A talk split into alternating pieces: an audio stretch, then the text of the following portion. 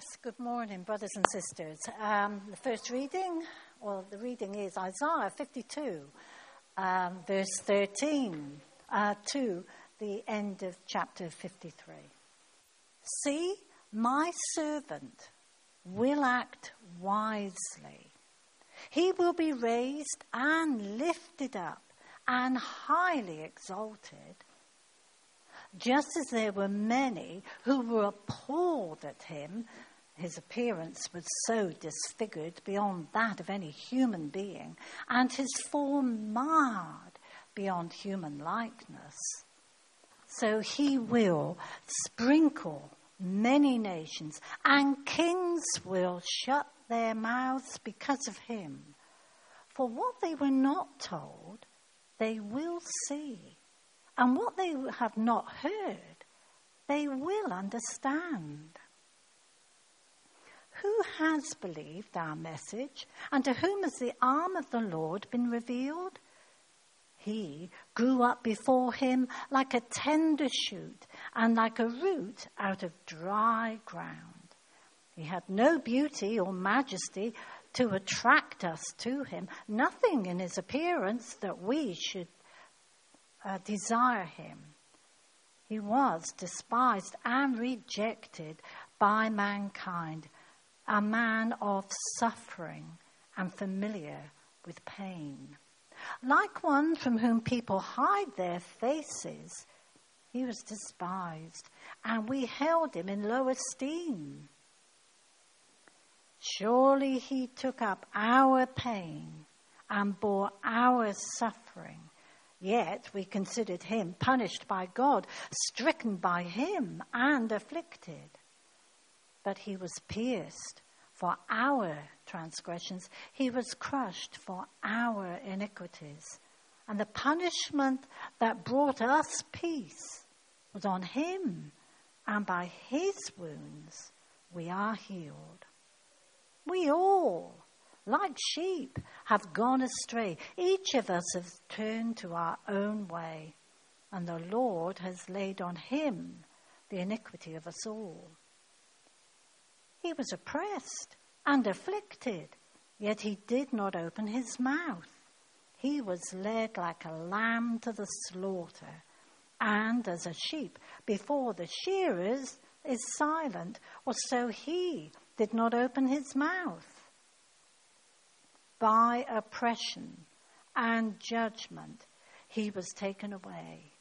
Yet who of his generation protested? For he was cut off from the land of the living. For the transgressions of my people he was punished. He was assigned a grave with the wicked and with the rich in his death. Though he had done no violence, and nor was any deceit in his mouth.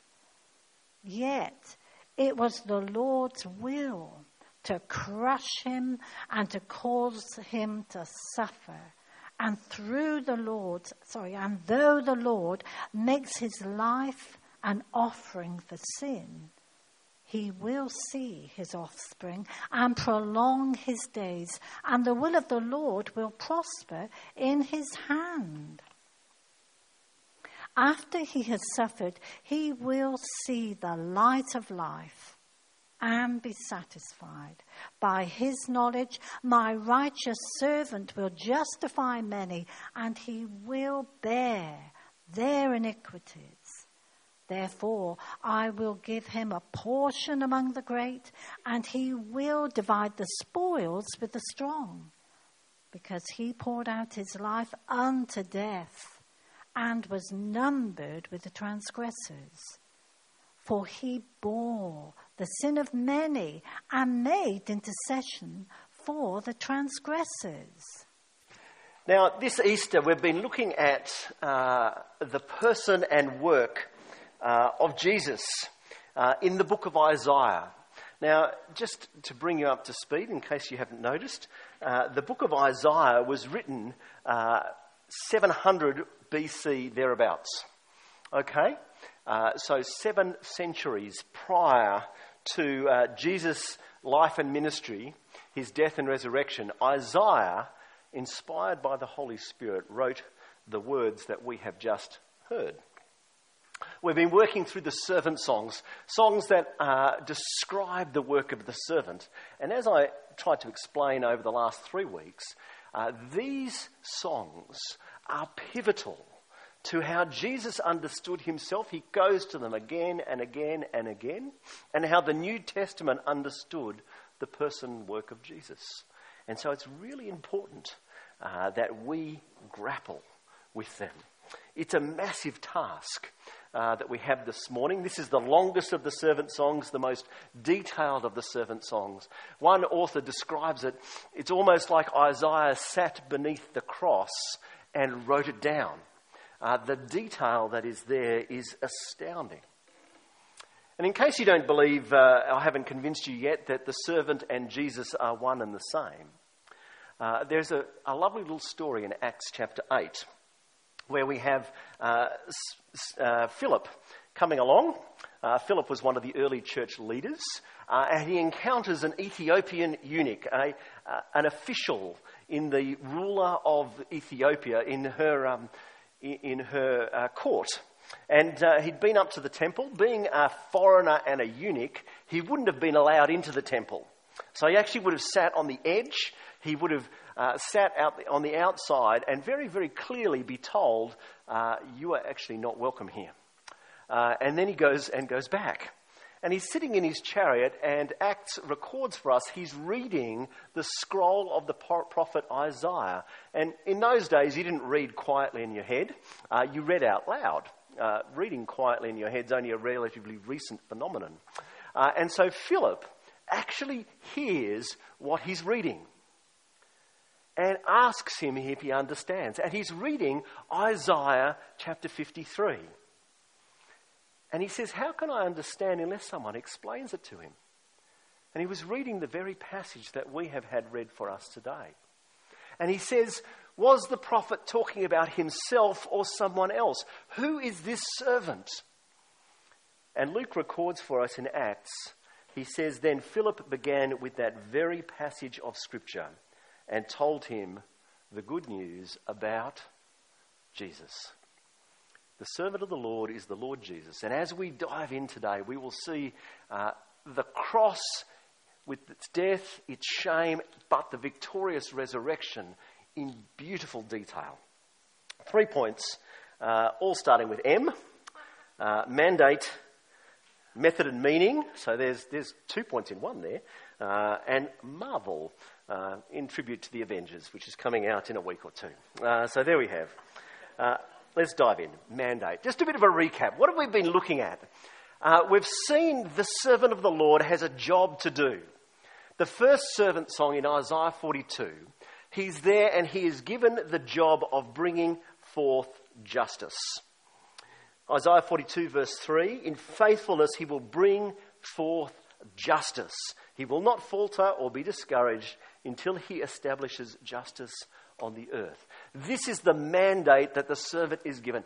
Justice, not just punishing the wrongdoer, but actually setting up a world where relationships work rightly where there is no oppression, where there is no evil, a world where everything is as it should be, a world of harmony, a world of peace, a world that is captured in the, the Hebrew term that you'll be familiar with most likely, shalom, which is not just an absence of warfare, an absence of conflict, but a state of blessing, a state of perfect harmony if you think about Eden before the fall, where everything is right, that is the mission the servant is given justice, Isaiah 42. But not just justice, Isaiah 49 tells us that the servant has another mission or a, another angle on the one mission of that servant, and it is salvation. The Lord says to the servant, It's too small a thing for you to be my servant to restore the tribes of Jacob. They were in exile in Babylon at this time, and to bring back to those of Israel I have kept. I will make you a light for the Gentiles, for the nations, the non Jews, that my salvation may reach the ends of the earth.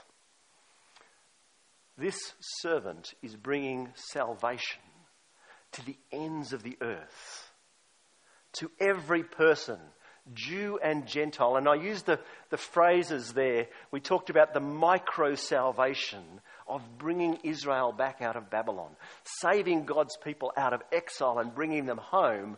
But that mirrored a much bigger salvation that the servant was going to bring. You may be familiar with the prophet Ezekiel. He was in exile with uh, Israel in Babylon. And at one point, he has a vision. He has a vision of a battlefield, a valley full of dead, dry bones. And the Lord asks him, says, Son of man, can these bones live? The prophet, knowing to whom he speaks, doesn't just say no. Uh, he says, uh, you, you alone, Lord, know that. Uh, and he shows him the resurrection of this great army of people and breathes the Spirit into them and gives them life. And then the Lord tells Ezekiel, This is Israel.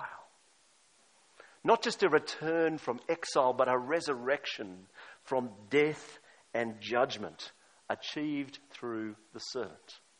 That's his mission justice and salvation. And I want to start you thinking is your vision of God just a little bit too small?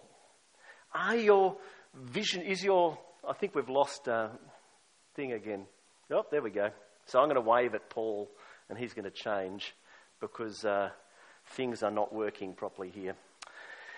But uh, is your vision of God too small? We often can personalize things, and, and God is a personal God. He is intimately concerned for our details, but we can bring God down and make him just, you know, a me and, me and Jesus kind of God. Do we have a vision of God that, that consumes the whole world? That actually spans human history? Not just the nitty gritty of our lives, even though He does do the nitty gritty of our lives, but do we have a vision of God that is this big? That the work of Jesus was not just so I could go to heaven, so you could go to heaven, but so the world could be redeemed, that justice could be established, that the effects of sin from Genesis 3 could be reversed, and blessing could come once again. Is your God too small? The servant has a mission. His mandate is to bring justice and salvation. And the question we turn to now is how does he do that? Because Isaiah 42 and 49, they give little hints. There's a little bit more there in Isaiah uh, 50, verse 4, when he talks about uh, turning his cheek. It talks about bearing his back to those who beat him. But what we have there, drawn like a black and white sketch in outline, in Isaiah 52 and 3, is portrayed in vivid colour. It is there in 3D dynamic vision. And so let's dive in.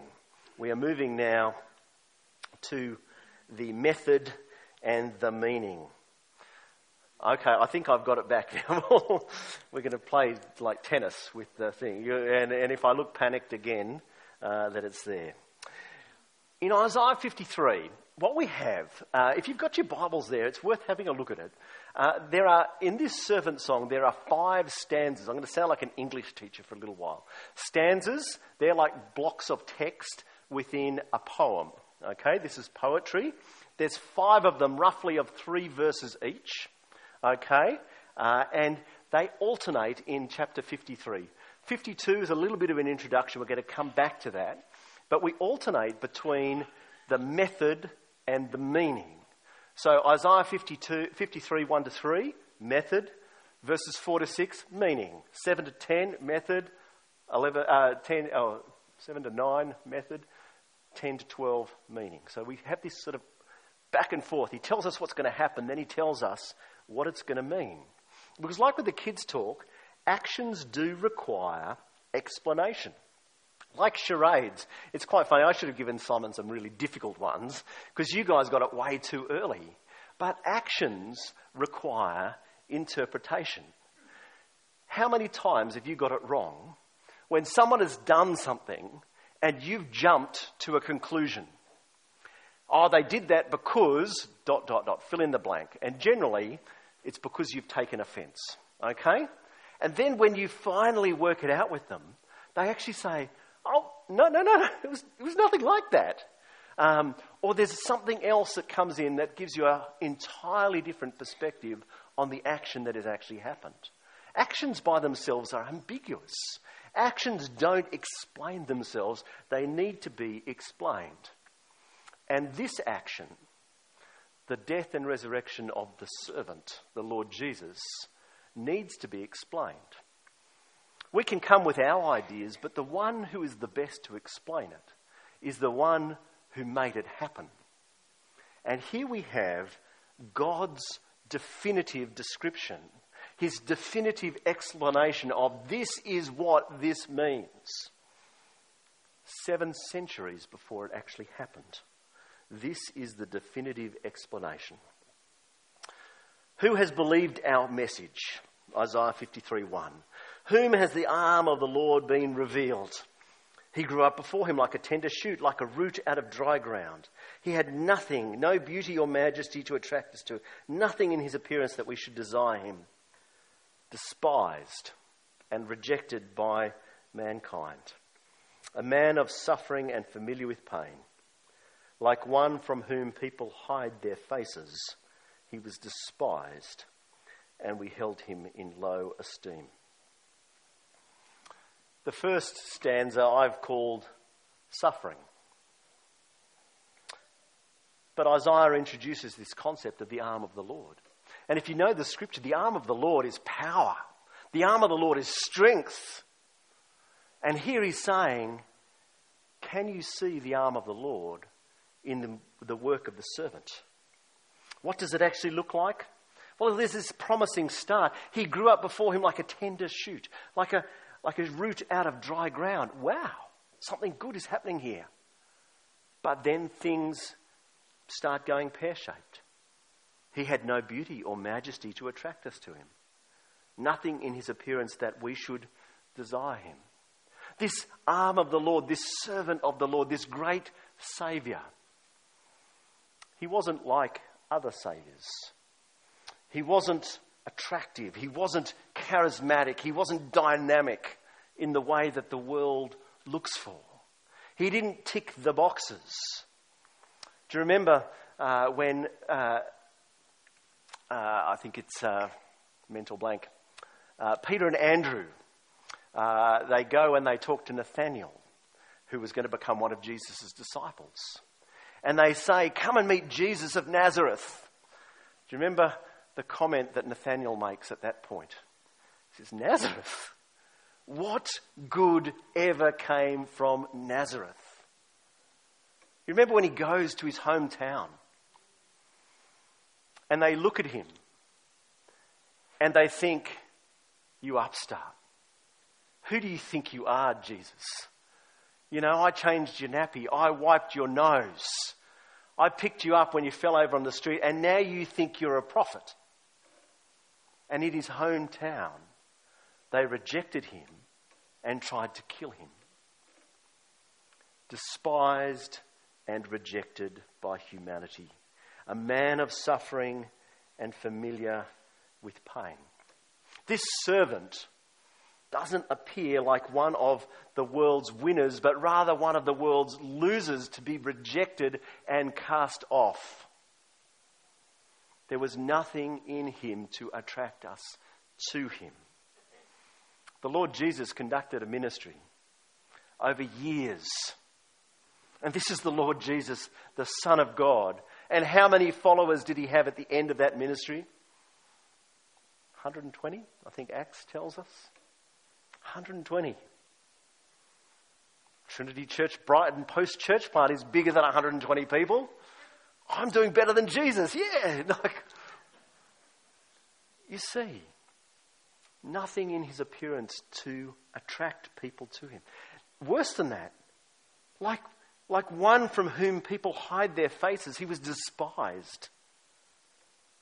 This servant of the Lord, this arm of the Lord, this demonstration of God's power, familiar with suffering and pain. Isaiah then gives us an explanation. Verse uh, 53, verse 4. Surely he took up our pain and bore our suffering. Yet we considered him punished by God, stricken by him, and afflicted. But he was pierced for our transgressions, he was crushed for our iniquities. The punishment that brought us peace was on him, and by his wounds we are healed. We all, like sheep, have gone astray. You know you want to. Bar, bar. Sorry. Each of us turned to our own way, and the Lord has laid on him the iniquity of us all this next section that gives us the meaning. Why? I've called substitution. We considered him stricken by God, punished by God. In the ancient world, if you suffered, it's because you sinned. You've done something wrong. God is smiting you. God is striking you down. And so they're saying you're suffering, so therefore you're sinful. But do you see the irony here? The pain that he suffered, the sin that he suffered for, was not his, but ours. We sinned, he suffered.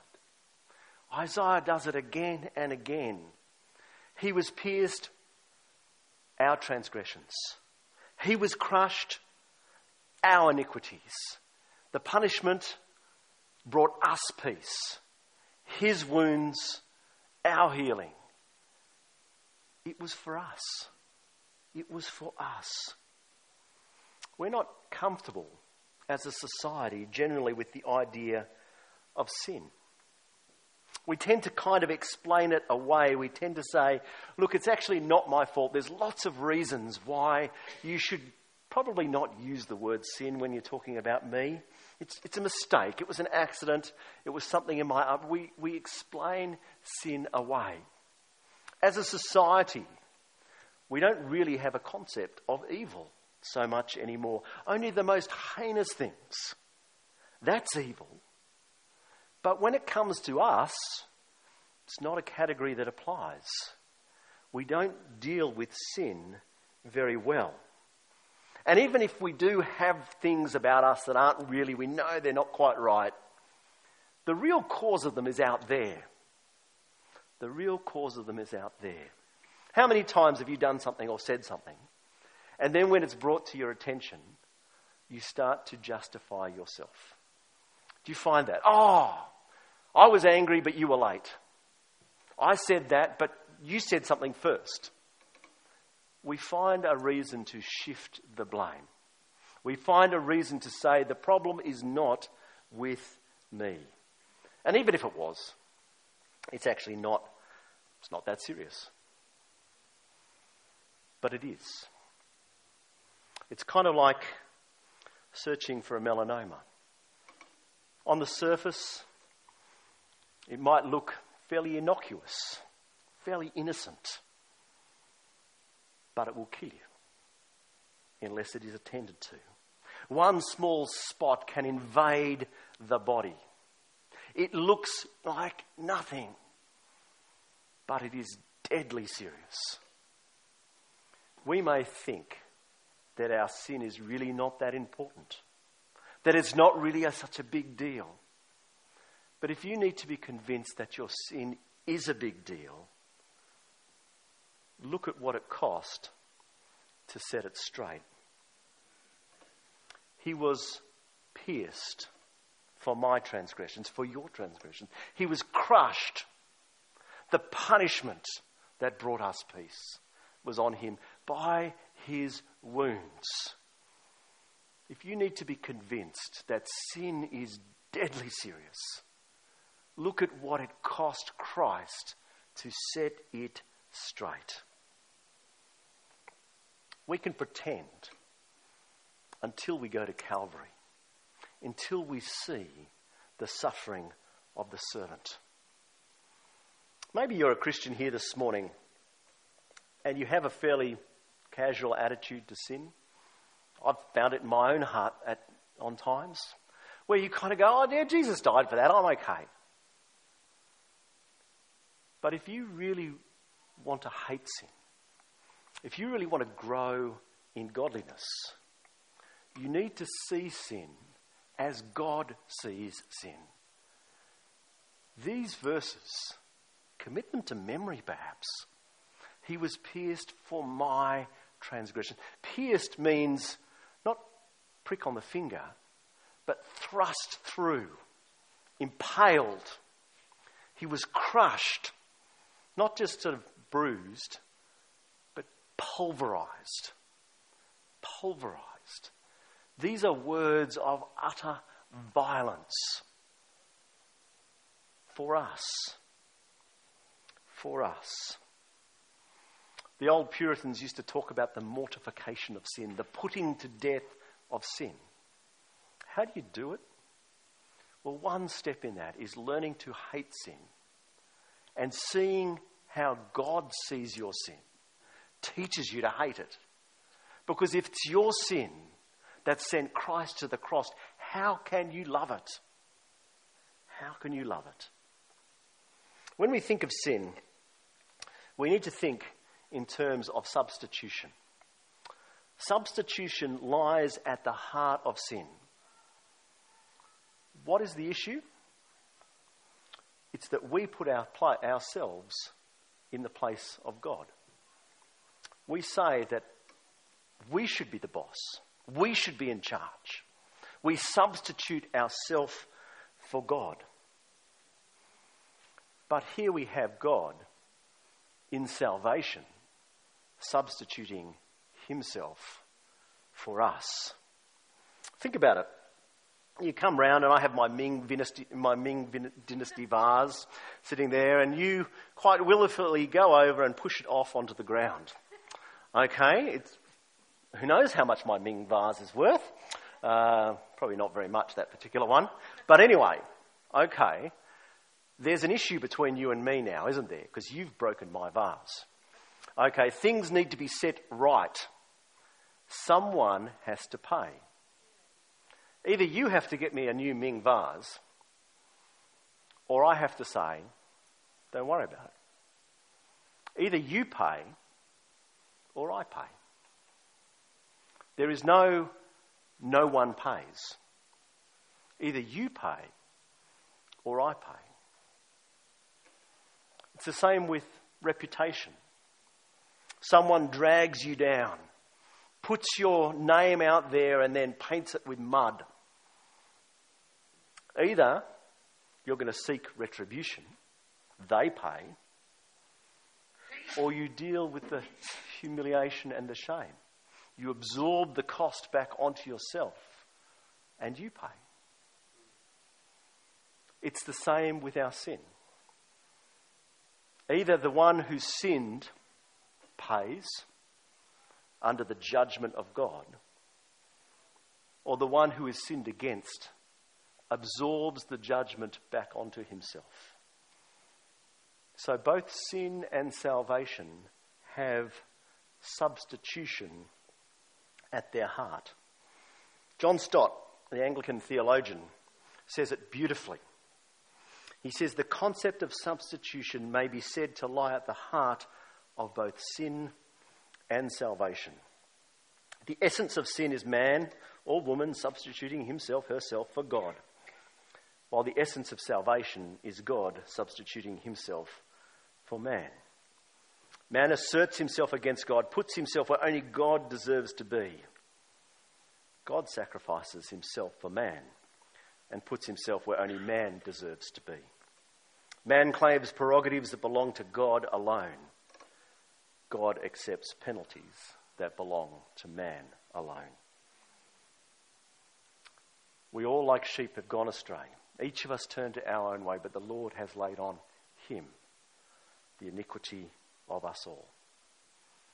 Substitution. We try and substitute ourselves for God, and God in Christ has substituted himself for us. Let's go on. He was oppressed and afflicted, yet he did not open his mouth. led like a lamb to the slaughter, as a sheep before his shearers is silent, so he did not open his mouth. By oppression and judgment he was taken away. Yet you, who of his generation protested, for he was cut off from the land of the living. For the transgressions of my people he was punished. He was assigned a grave with the wicked and with the rich in his death, though he had done no violence, nor was any deceit in his mouth. I've called this one, in your notes, I think it says silence, but submission, I think, is a better S.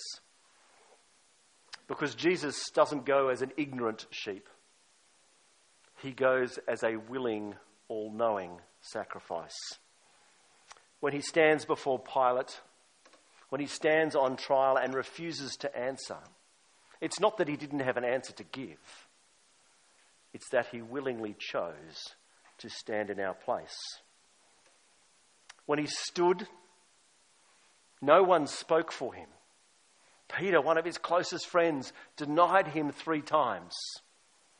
He stood before the Jewish crowd and they screamed, We have no king but Caesar. Words that would be abhorrent to any Jew living in an occupied country, hating Roman rule, but they hated the servant even more. What shall I do with your king? Pilate asks. And they scream with one voice Crucify him! Crucify him! He submitted willingly. And in his death, he rested not with his friends, but with the wicked and the rich, though he had done no violence, nor was there any deceit. And the Lord then explains the meaning he gives us this insight into salvation that this is not the will of the people or the will of Pilate, but it is the Lord's will to crush him and cause him to suffer. And though the Lord makes his life an offering for sin, he will see his offspring and prolong his days. And the will of the Lord will prosper in his hand. You see, he's dead. But here he is, he will see his offspring, he will prolong his days. After he has suffered, he will see the light of life and be satisfied. And by his knowledge, my righteous servant will justify many, he will bear their iniquities. Therefore, I will give him a portion among the great. He will divide the spoils with the strong, because he poured out his life unto death and was numbered with the transgressions. For the many, uh, he bore the sin of many and made intercession for the transgressors. Isaiah looked forward and saw this one who would offer himself like a lamb for sacrifice. The one who would take up upon himself our sin and by sacrifice carry it away. So that we might not face that penalty. We not, might not get what we deserve, but we would get what he deserved. This is the Lord's will that this servant would have the, our iniquity laid upon him. It's an image that comes out of the Old Testament, comes out of the book of Leviticus, where again and again and again an animal is substituted for the sinner and then is killed in their place. The penalty falling on the animal.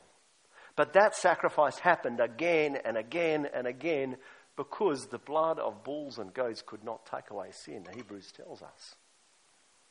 But when the servant appeared, when Christ appeared, he offered himself according to the Lord's will as one sacrifice once given for the many.